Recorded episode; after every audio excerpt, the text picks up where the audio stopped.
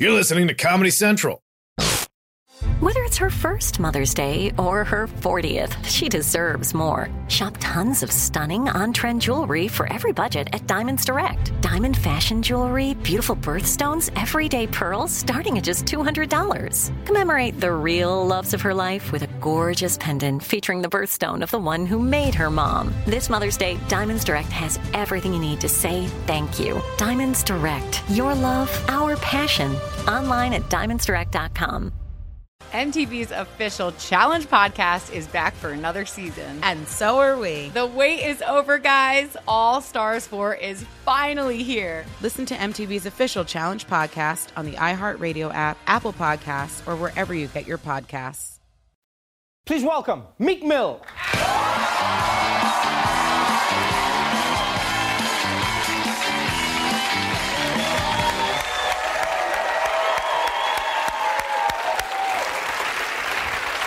Oh, welcome to the show.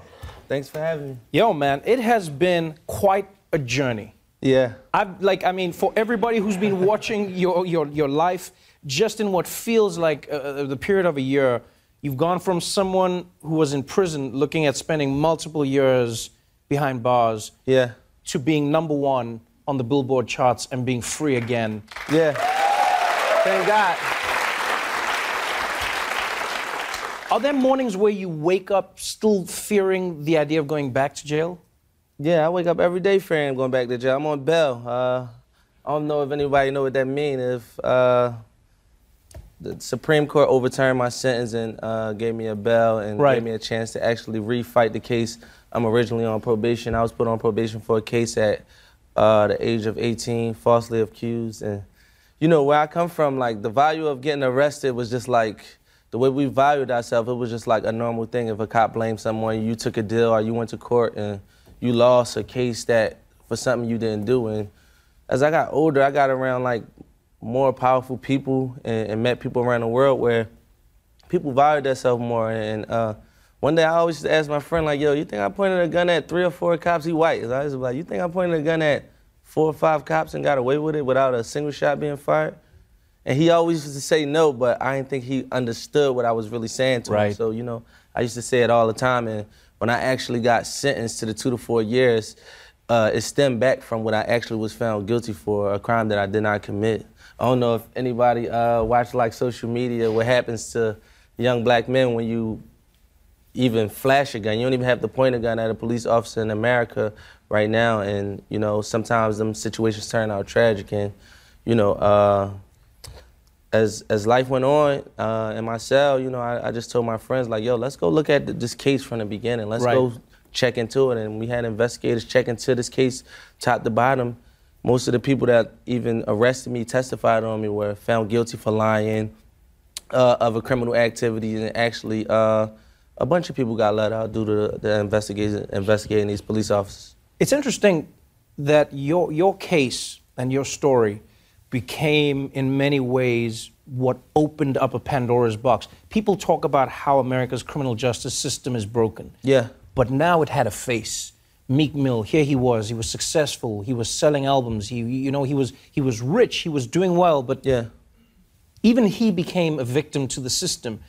Do you, do you think that now, without wanting it, you, you've now taken on that mantle of being an advocate for criminal justice reform? Yeah, I kind of think it was placed on my lap. It, it was it, the basis of it. Like people used to say, like uh, it's not about him. No, it's not about me. It's actually about uh, I got found guilty at 18 for a crime I didn't do. I'm 31 years old. I never been back to prison for a crime ever again in my life, and I was sentenced to a two to four year sentence at 31 years old when I'm uh, at a successful stage in my life. So you Right. gotta imagine people who grow up in bad environments who get put on probation probably for petty things and long-term probations. Right. And a, lot of, Uh, a lot of people don't realize that the probation it basically re-ups every single time. So Yeah. you, you're basically in this world where it's like this is your probation, but then something small can happen. You can have an altercation with the cops where you didn't do something wrong, but the cops, Yeah. and now you go, now it's more and more and more, and you you're basically permanently at, at, at risk of going back to prison. And in this album, I think what, what's really powerful is, I mean, you, you've always made music about your life. Yeah. But Championships is honestly one of the most gripping albums I've ever listened to because you talk about you. what it's like to be behind bars, and it's not funny. It's not cool. No. It's it's scary, man. You Yeah. you talk about hearing the screams of people being raped in prison. Yeah. You talk about you know how prisoners are being treated behind bars by the guards, and in many ways you remind people that there are humans on the other side of the bars. We, we always say criminals. Yeah. But, but there are humans suffering through this.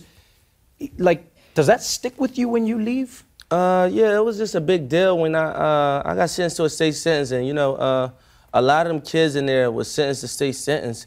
They took deals because they didn't have lawyer money. Like you Right. know, uh, they got a thing, a system called public defenders. If you can't afford a private attorney, uh, the state will assist you with a, a public defender. A public defender would go over this case, uh, over your case probably in four or five minutes, and you know, take you in the courtroom. Right, it had to be right, your right. life. So most of the times, uh, these kids are charged with 10, 20 charges where they're facing 45 years, 30 years for things that they most likely didn't even do. Uh, they end up taking deals for four or five years or three years with a bunch of parole probation, and they'll forever be scarred. You won't be able to get a job. You won't be able to attend certain schools. Even me myself, I try to move in certain areas just uh, having uh, an embarrassing record of uh, cops saying I pointed a gun at a, a, a two police officers. Uh, certain areas I couldn't move in. One time my bank account was closed because I had felonies on my record, and I'm moving so forward in my life. It just made me want to stand up and speak for people who uh, are caught up in the system and maybe trying to move forward in their lives. And When you this, like a lot of people, some people, uh, I heard people say like he's not the face, he shouldn't be the face. I'm like, why? I don't want to be the face. I just want to help out and help bring change to the world. Uh, which is amazing. I think that's amazing. yeah, I, I, I like to rap. I like to take care of my family. right. can, I, can, I ask, can I ask you a question? I mean, Meek Mill, for a lot of people, you know, popped into their lives because of a beef with Drake. Yeah. Right? There was a huge beef with Drake, and there was back to back, and this was all going on. Yeah. And then Meek Mill gets arrested, you go to prison, you come out, and then you squash the beef with Drake, and you guys genuinely work through it, not even like a PR thing, you work through it as Yeah. human beings. What, when, when you go to prison, does it feel like a rap beef is just a waste of time? Uh, yeah, basically. Prison is. I play ping pong. I play chess. Uh, read some books. Right. Yeah, it was nothing that I could really benefit from. I already had my path uh, where I was headed to. You know, I, I employ people. I'm employed myself. I do a lot of charity. So Right. you know, I wasn't really getting into too many of the, the uh, programs they had going on. So you know, I worked on my ping pong, learned how to play chess.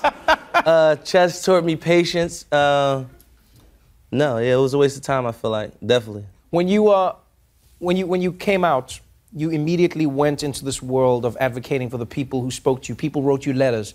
Yeah. Uh, you know, fans who said to you, hey, you, you've inspired me, not from prison, but just in life. Yeah. You've inspired me to get over obstacles. And now you're fighting for America to change its ways. What would you like to see changed in America's prison system? Uh, uh, probation and parole should have uh, standards to it. Uh, me, I've been on probation from 18 years old. I'm 31 years old. I haven't been to jail since. If I decided to cross the bridge to go to New Jersey without calling my probation officer with forgetting, I could actually go to prison. Or if I got pulled over or got a traffic ticket, police contact is a violation. If I come in contact with the police and the judge decides that she don't like the contact that I came in with police, it doesn't have to involve a crime. It doesn't have to. You could be innocent. Like I, I got sentenced to two to four years for popping a willie. I got arrested in uh, New York for popping a willie, which actually they charged me with an F1 felony. When I went to court, the case was thrown out. I didn't even get a traffic for ticket for popping a willie. Right. Uh, I still was sent to jail for that. You know what I'm saying? And just police contact on probation is uh, really uh, jail time, basically. And for people that look like me and, and come from the environments I come from, police contact happens on a daily basis. Uh, me, I've probably been searched by police 5,000 times in my life. You know what I'm Right. saying? And not speaking saying all cops are bad, but I just think that's a bad dynamic to put people like me in. Uh, bail reform. At one point, I was locked up with a guy. His bail was hundred dollars. He spent 28 months in prison, and Because that you was couldn't pay $100. because he couldn't pay hundred dollars, and that was taxpayer money. Like we had to pay for this guy to be in jail for 28 months because he it two times in his life. Uh, he had a drug addiction. I don't think that was really the proper thing. Um, me being in prison and I know a lot of people hear about prison and thinking like it's, it's like the movies. No, it's really like a mental is- institution. Uh, a lot of people are uh, addicts and went to prison for probation violations because they was addicted to opioids, marijuana, cocaine. Right. And they're put in prisons. Uh, I think that them type of things should be handled accordingly. I think people that's have addiction should go to rehab. You shouldn't go to a prison. People. Uh, I don't think like I don't think people really realize how deep it is. Like I used to read comments on when I came home on the internet. He broke probation, go to jail. I'm like, yo, I willie the bike, I willie the motorcycle. I don't know if any of y'all got kids that have dirt bikes. I'm in love with dirt bikes. That's what I like to do. I willie the dirt bike. I went from willing a dirt bike to being locked in a cell 23 hours a day with shackles on my ankle, on my wrists, Damn. not able to be able to contact my family and going through traumatizing things. And I'm just like, yo, I'm not a threat to society, and nobody that is a threat to society should be placed in these type of conditions because everybody don't make it back from that. Like I'm telling you, hearing men scream, he probably won't never recover from what happened to him in that prison. He probably was locked up for the smallest thing in the world, and it's it's like in America, we make it like it's just a normal thing. Some people belong to be in jail. We have dangerous people and people who cause harm and don't offer nothing to society. And you also have the 30%, 40% who are here for technical violations Right. and violations and not committing crime and people who took plea deals because they couldn't afford lawyers and things like that. So, you know, it's so many layers to it. Me, I'm here and, and, and on shows like this to really deliver my experience of what I went through, you know what I'm saying? Because American can view me as a, a normal person. They know I have a job. They know I'm not committing crime. And I'm delivering my message just to the world so we can start on a path of change. Can, can I tell you that's something I found interesting? Is you have an album out, Yeah. and I've watched you go on multiple shows, and you don't seem to need to speak about the album. You don't. You don't push it. You don't. Yeah. I mean, and and it's an amazing album. It's at number Yeah, I one. feel like I'm hot. I think I'm hot. No, I mean, I mean, it's amazing to see. It's amazing to see because I mean, many people would say, "Hey, I mean, uh, there's this whole criminal justice thing, but at the same time, I got to make my money." But you, you're out there. And this, it's re- it really is something that's close to your heart. And I, honestly, I admire that about you as a human being because it's it's bigger than money. It's bigger than anything else that you're doing. Yeah. But at the same time, people are still buying the music and they're yeah, I think the they're gonna get around to that. You know, uh, it's uh, it's almost nerve wracking coming on a TV show trying to explain your innocence, trying to speak up for voiceless people. I have so many people that I was locked up with that are dedicated to me speaking out or trying to even get a voice for people Right. to hear their cries of that situation. So. You always know you do a TV interview, it might be five, ten minutes, 15 minutes, sometimes even two, three minutes. It's nerve it's nerve wracking to even try to think about what I have to say and, and to compensate the people who don't have a voice or even promote my album. So, you know, I just try to freestyle and most of the time we end up talking about justice reform. So, you know. But I, I, I also, I also want to talk about the album, though. I want to talk about the music. I want to Yeah. talk about I want to talk about the state of mind Meek Mill gets into when he gets back in the studio. Where do you find your joy? You know, you, you come you come from this place where your freedom is taken away from you. Something that the, the one thing that human beings need more than anything, their freedom. It's taken away from you. You are reminded of how thin that thread is. Yeah. But you still have to find your joy because the album is, is, is not it's not only painful. There's there's, Yeah. there's bangers, as you say. Yeah. People are dancing. You know, it's there's still fun. How do you how, where do you find that joy? I never wrote a song in prison. I was so depressed and stressed out. I couldn't find the time to actually sit down and make a rap. But I always wanted to explain this like on, on platforms like this. Uh, a lot of people hear rap music and sometimes you hear people talk about violence, drugs, and things like Right. that. We actually grew up in these environments our whole lives. I'm uh, 31 years old, from the age of one years old to 22 years old, maybe until I got a record deal. I grew up in a ruthless environment. A lot of people, some people grew up in love, some people grew up in hate. Uh, I grew up in like the hate survival area where Right. we seen a lot of bad. So now, uh, I still know people. I have family members who live in that, and you know, we speak on them things. It's like a social forecaster, and I just wanted to deliver my message in a way where all America can view and, and see what we go through uh, coming from where I come from. And uh, I think I'm a good representative because I changed my life around, even growing up in hate and survival mode. And I speak on a lot of things. Like I talk about uh, the opioid addiction in my city, where like most young guys uh, do Percocets, and I, I talk about uh, guys getting caught up and being influenced by other guys and going to jail and losing that freedom by making bad decisions. And I also talk about uh, the fun side of my life, actually having money, making money, and Right. living. Because sometimes that inspires people too. Coming from where I come from, we never Right, had right. You gotta remember. anything. The first person I seen was Allen Iverson. He was the first African American I seen like with a real nice car. And where I was at, uh, nobody really had nothing, and that inspired me to be bigger in life. So. You know, if you see me on Instagram or something and I'm flaunting a little bit, don't take it personal. I'm just trying to inspire. No, man. I just want to say thank you so much for coming on the All show. righty, thank you for having me. I I, like appreciate show a lot, everything that too, you man. do, man. Thank you so much. Championships is available now. It is fire. Meek Mill, everybody. The Daily Show with Trevor Noah, Ears Edition. Watch The Daily Show weeknights at 11, 10 Central on Comedy Central and the Comedy Central app. Watch full episodes and videos at thedailyshow.com. Follow us on Facebook, Twitter, and Instagram, and subscribe to The Daily Show on YouTube for exclusive content and more.